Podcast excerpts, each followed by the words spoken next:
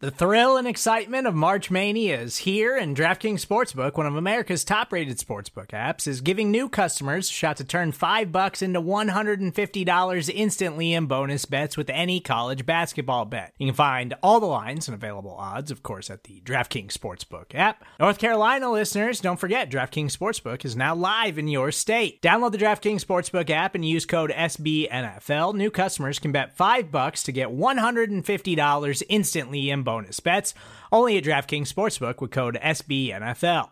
The crown is yours. Gambling problem? Call 1 800 Gambler or in West Virginia, visit www.1800Gambler.net. In New York, call 8778 HOPE NY or text HOPE NY. In Connecticut, help is available for problem gambling. Call 888 789 7777 or visit ccpg.org.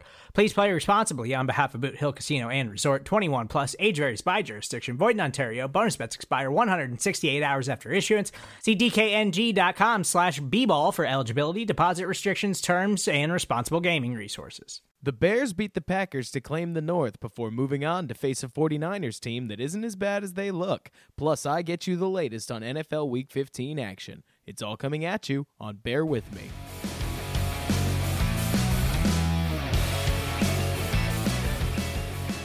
Hey, everybody. Welcome back to Bear With Me, a Windy City Gridiron podcast all about your Chicago Bears. We review the game that just happened, preview the game that will happen, and take a look around the rest of the NFL to see what affects the Bears and what's just cool to note.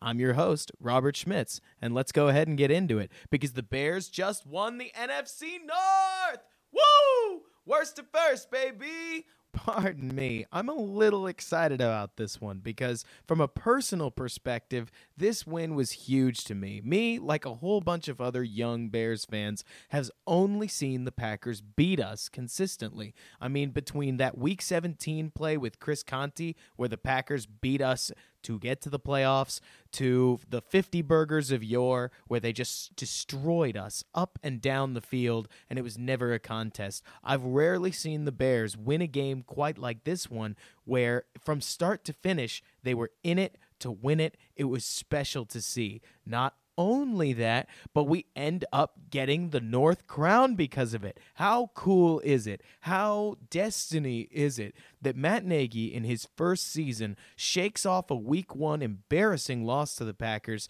to end up putting their playoff hopes away while simultaneously securing ours? If I understand correctly, the worst we could do is a four seed, if not a three seed. So we're set. We're ready. We've got home field advantage. That is great coming up for the playoffs. But here's the crazier thing to me. Here's the here's the goofier thing to me, if you will.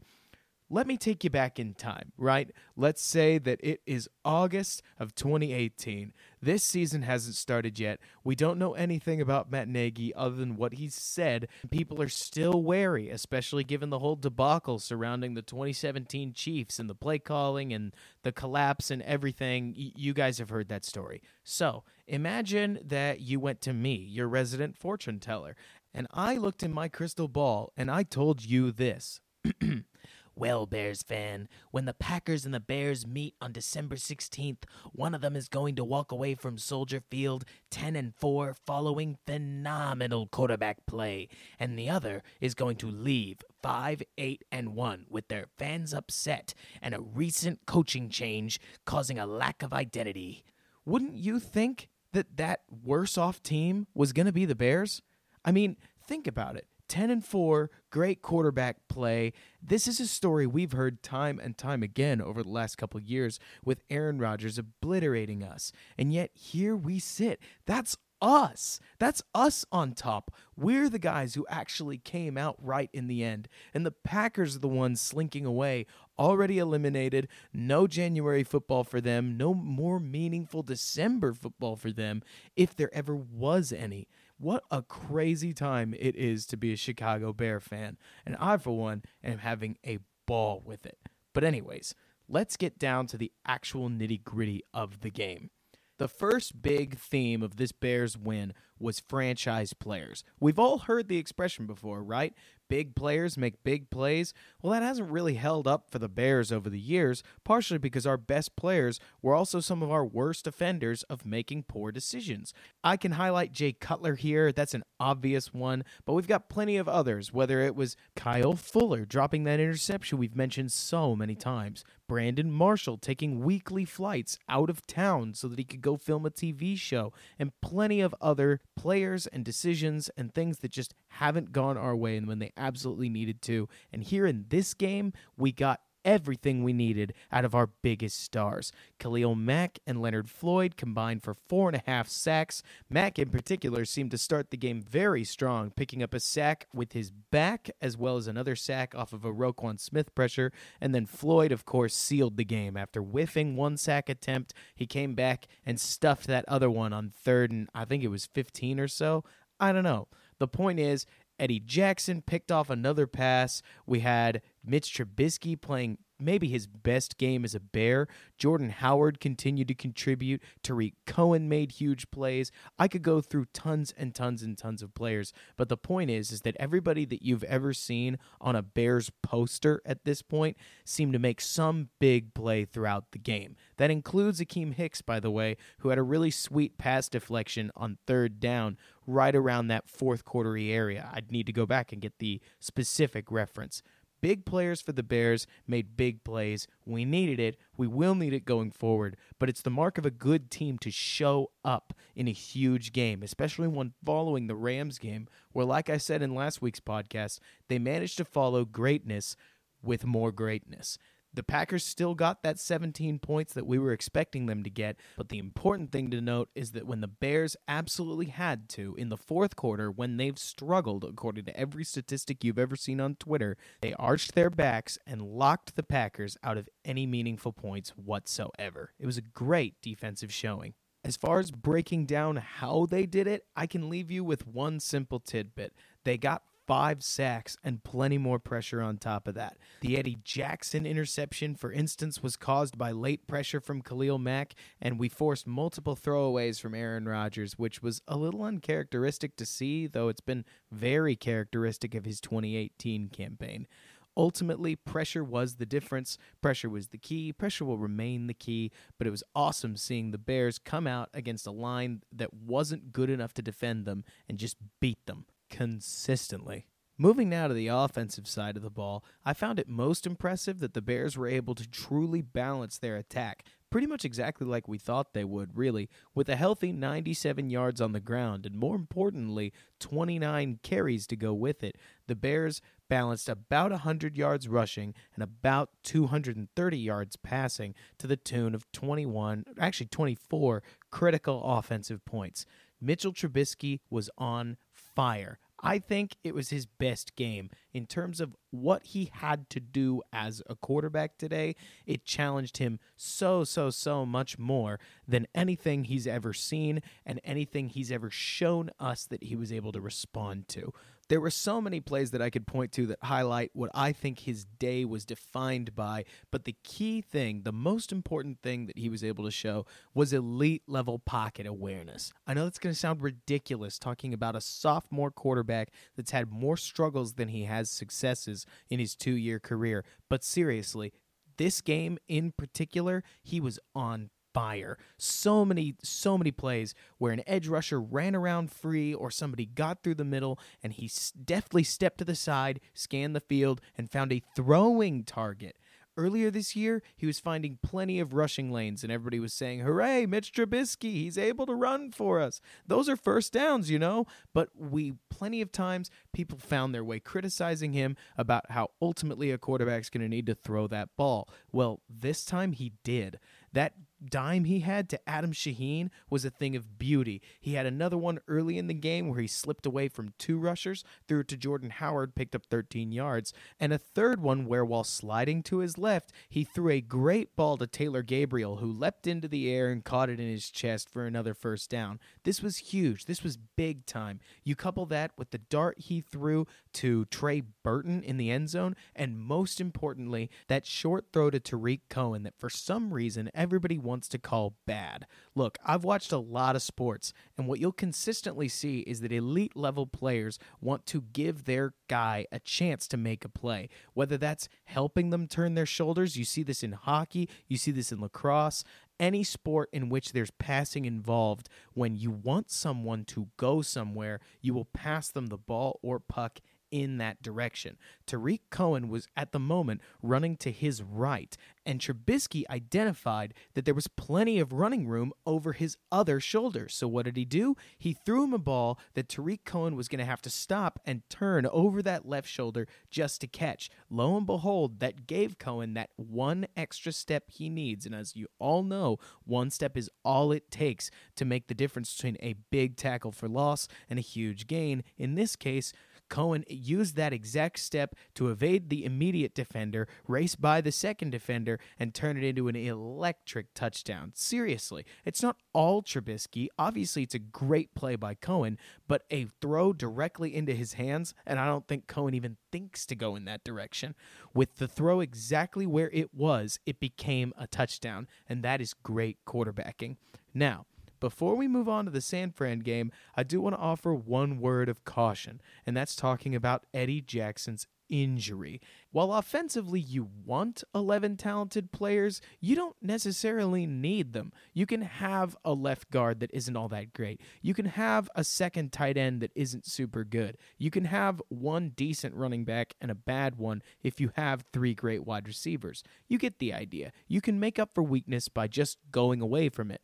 Well, on defense, that's not really the case. You need 11 talented guys because one hole in the armor creates a massive flaw that's very exploitable by good offenses, especially in the playoffs. And Eddie Jackson, just like we talked about last week, is monumentally important to this Bears defense. So when I saw him go down with that injury, whoo, my heart stopped. I was nervous to hear that it's a sprained ankle makes me feel a lot better because the Bears are going to need him and his crazy range in the playoffs if we want to make a legitimate run for the Super Bowl. And by the way, these Bears can. It's real. Being able to vanquish the Packers the week after taking on the high flying Rams and completely, I mean, potentially breaking them. Did you see this last week? I don't know. These Bears are for real, but they're going to need all of their pieces. Personally, I hope Nagy gives Jackson both of the next two weeks off. I think Trubisky needs the time. Rust is obviously really poor for a player of his inconsistency, and if he's going to get into a groove, which we need him in a groove come playoffs, I think he should play at least pieces of the next two games. But Jackson, take all the time you need, bud. We need him back for the playoffs. He's extremely good, very instinctive. I don't think he'll miss a beat, and if any other players even threaten potential injury, I think I think we pull them out of the game and do our best with what we have. Thankfully, the only really major injury aside from Aaron Lynch, but we don't have enough time to address that, that we've suffered is this Bryce Callahan loss. And I just want to give an honorable mention of defensive player of the game. He wasn't actually, but honorable mention wise, to Sherrick McManis, who balled out today. Two pass defenses that I outright saw, and he was all over the field.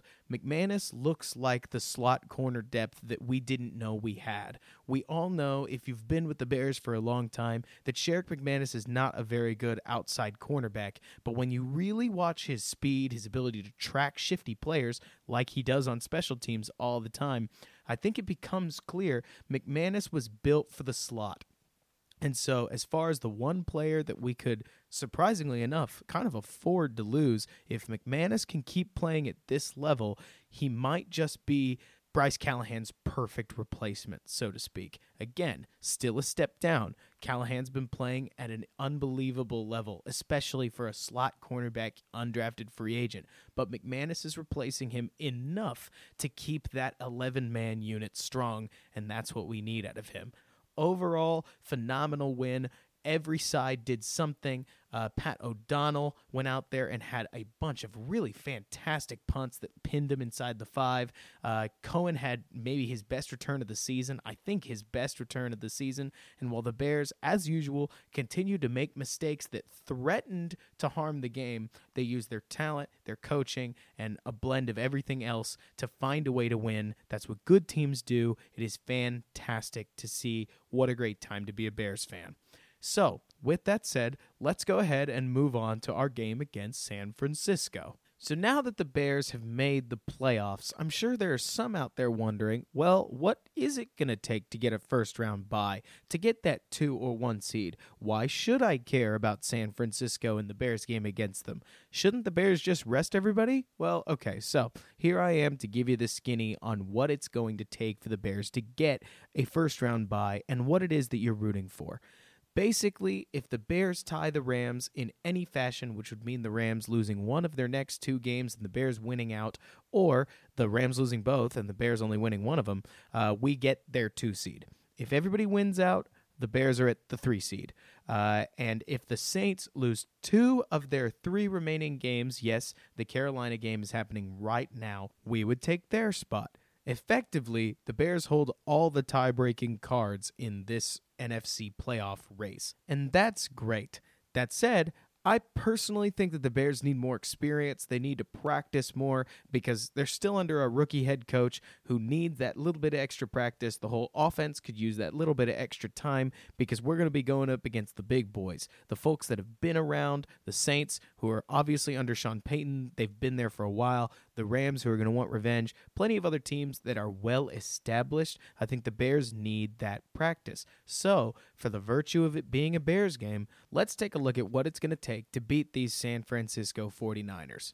So these are two teams with incredibly different fortunes that were kind of in the same place a couple of years ago, as I'm sure plenty of y'all remember. This is the team with GM John Lynch that quote unquote fleeced the Bears with the Trubisky trade, signed Jimmy Garoppolo, and now both Garoppolo and Beathard are hurt. That's absolutely unfortunate, obviously. But the craziest part is that third string quarterback Nick Mullens has actually played pretty well, boasting about 300 yards a game. Nick Mullens has a quarterback rating of 96 over his six game career. He's 3 and 3, and he's been certainly the least of the 49ers' issues over their last six games. In fact, if you were going to say there's a problem about Nick Mullens, it's that he's won too much. The team was one and seven before he took over with Beathard, and now they're sitting at four and ten, having obviously pushed their draft pick way, way up because of it.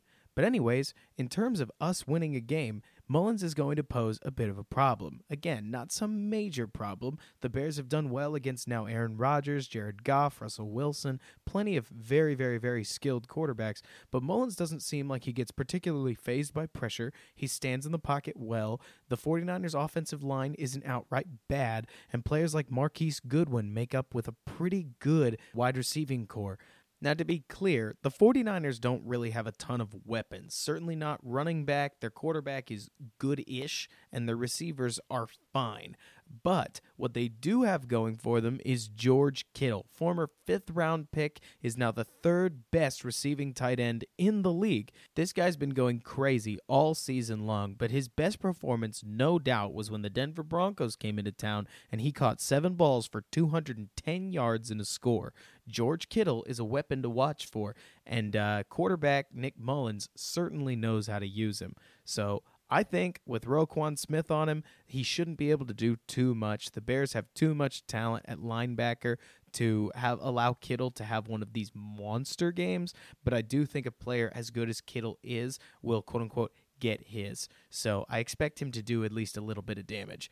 The 49ers have actually gotten all four of their wins. Keep in mind that they're a 4 and 10 team at home in Levi Stadium. So if the Bears don't at least come to play in some degree, I think this game's going to look a lot more like the Giants game than you'd expect.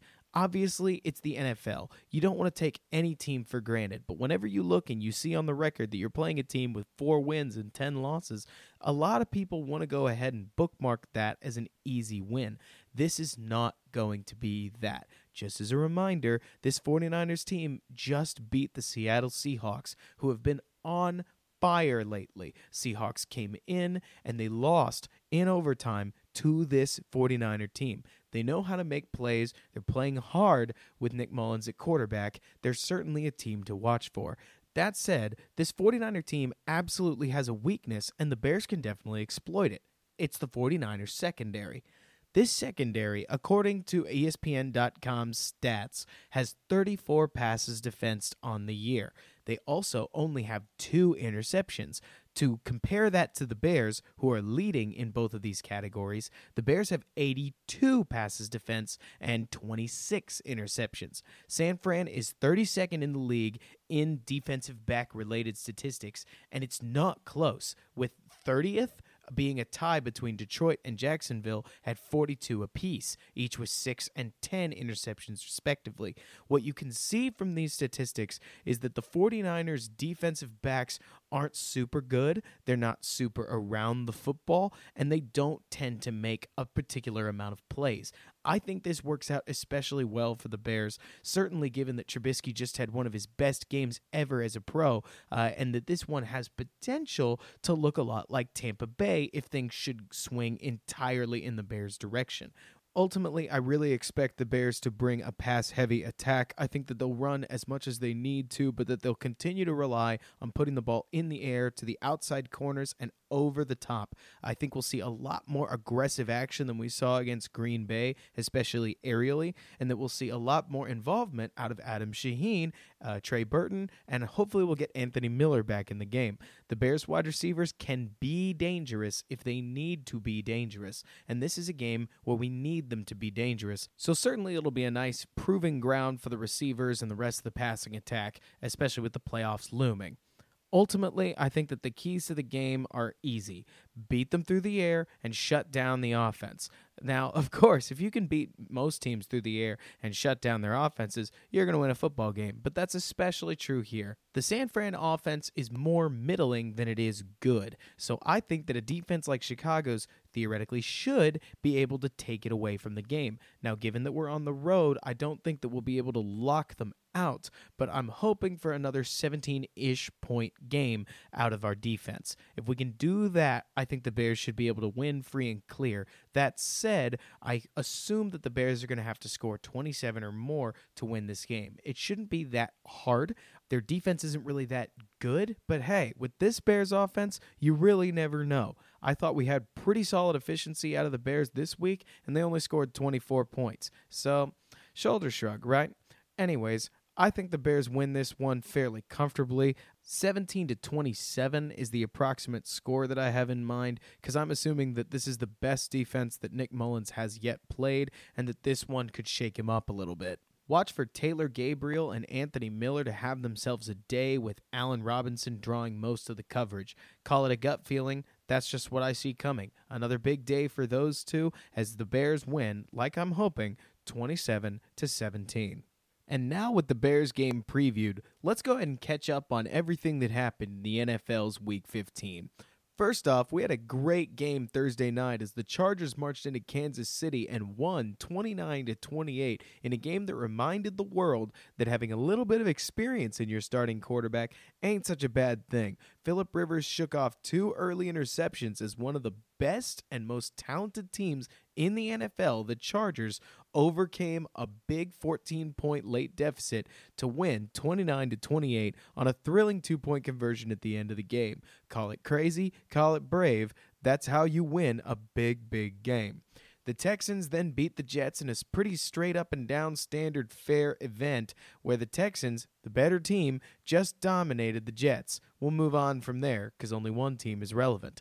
Uh, the Browns beat the Broncos in a game where Baker played great. He had another really long throw Great to see out of a guy who's got people asking questions about his arm, as he's gone and led the Cleveland Browns back to relevancy. Now, relevancy in this case looks like 6, 7, and 1, but hey, you got to start somewhere. I'll tell you what, I'm really curious to watch this Baker Mayfield because he makes a lot of mistakes and he's also made a lot of great plays. I don't know where he's going to go. He could be great, he could be poor We don't know, but he's got his team fired up, and I'll tell you what, he is pretty easy to cheer for. Next up, the Falcons beat the Cardinals convincingly, 14 to 40 at home, and we're just going to move through this game and the Raiders Bengals game where the Raiders lost 16 to 30 because none of those four teams are particularly relevant to the playoff picture, certainly not relevant to the Bears, and it'd be a lot of wasted words over a lot of teams that have in varying degrees given up.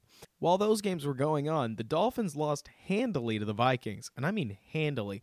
We're talking a 17 to 41 beatdown that doesn't even really communicate how far away this game felt in real time. They kept showing score updates during the Bears game. Uh, the Dolphins were down at one point 21 to nothing after the first quarter, which was the biggest deficit ever faced in franchise history, tied for anyways. And the Vikings just never really let it get particularly close. Even when the score was tight, it was within seven at one point, and then they put it well out of reach. This was the Vikings team that we were expecting to see all year. I don't know where they went after the Bears game. I'm curious to see whether they've truly righted the ship or whether this was another example of Kirk Cousins taking it to a team that is now 500.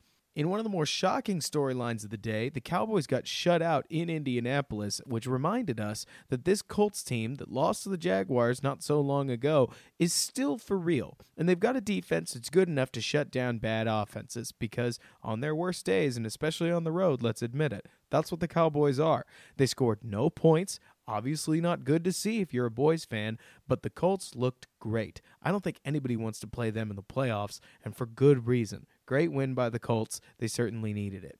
We'll move through the Buccaneers and the Ravens because the Buccaneers got mathematically eliminated from the playoffs, losing 12 to 20 to the Ravens, who continue to roll on and roll on and roll on. I'm not sure that Lamar Jackson has lost. Oh, no, he lost that game against Kansas City. But outside of Kansas City, Lamar Jackson hasn't lost any games. I'm really curious to see how he does in the playoffs because they're headed in that direction.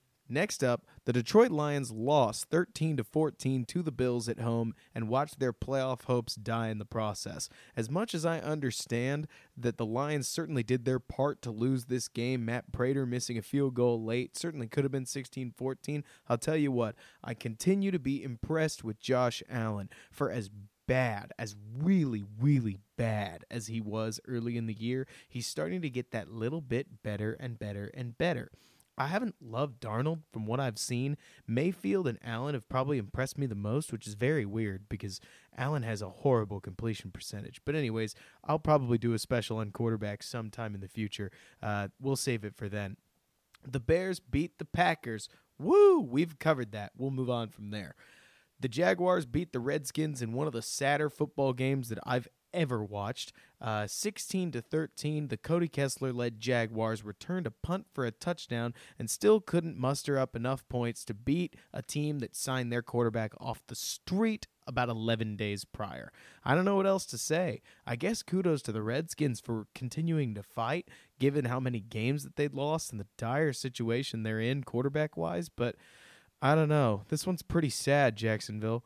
The Titans beat the Giants I know nothing about this game. 17 to 0 Titans at New York. Uh, the Giants' playoff hopes are dead now. That's what I know. I the better team won, I guess, but I saw this score line. I heard it was boring. Uh, we'll move on from there. The Seahawks played the 49ers, and like we touched on during the preview, it was a really tight game in which one of the hottest teams in the NFL, Seattle Seahawks, went to the 49ers and lost in Levi Stadium turning a 3 and 10 team to a 4 and 10 team. We'll see what this means when the Bears come to town because that's obviously a big test for these Niners, but wow, that's a really good win against the Seahawks.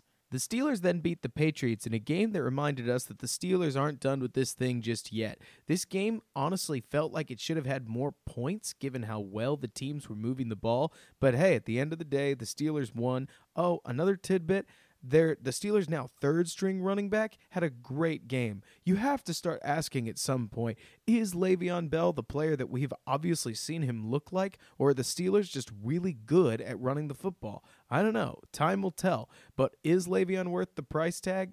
These running backs are certainly making an argument no. The Eagles then beat the Rams in another jaw dropper that made everybody go, What? Uh, Jared Goff looks broken outright after playing the Bears, and the Eagles look like a team on fire. They look like that Super Bowl team. They look scary under, lo and behold, Super Bowl MVP Nick Foles.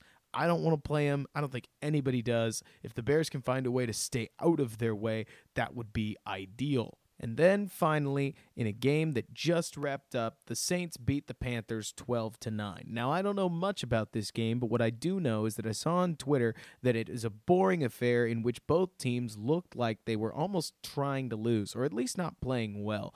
One notable surprise to me is that the Panthers got early in the game a Christian McCaffrey 50 yard touchdown pass, so they effectively spotted themselves seven free points, and then they held the Saints to 12 points. So you get seven free points to start, you hold the other offense to 12, and you think to yourself, well, gosh, all we've got to do is score five points, and they couldn't. This looks like a team that has now lost six games in a row. They look like they've earned it. I think they're done. I mean, put a fork in them. It's over. And that's our show, folks. Thanks so much for listening. Uh, make sure that you like and subscribe to our podcast on iTunes or whatever it is that you're listening to. Leave a five star rating. That really helps us, certainly helps me. And don't forget to follow me on Twitter at RSCHMITZ28. That's R Schmitz28. I'm dropping knowledge out there on Twitter and generally interacting in the Twitter sphere. Feel free to let me know what segments you liked, what segments you didn't like, whether you think it needs to be longer, whether you think it needs to be shorter. Do you like that I'm a solo show that I don't, or do you want me to have a co host? I mean, anything. I'm open to it. Happy to talk Bears, talk about this show, talk about just about anything in your life. So, anyways, thank y'all so much for listening. Thank you for bearing with me.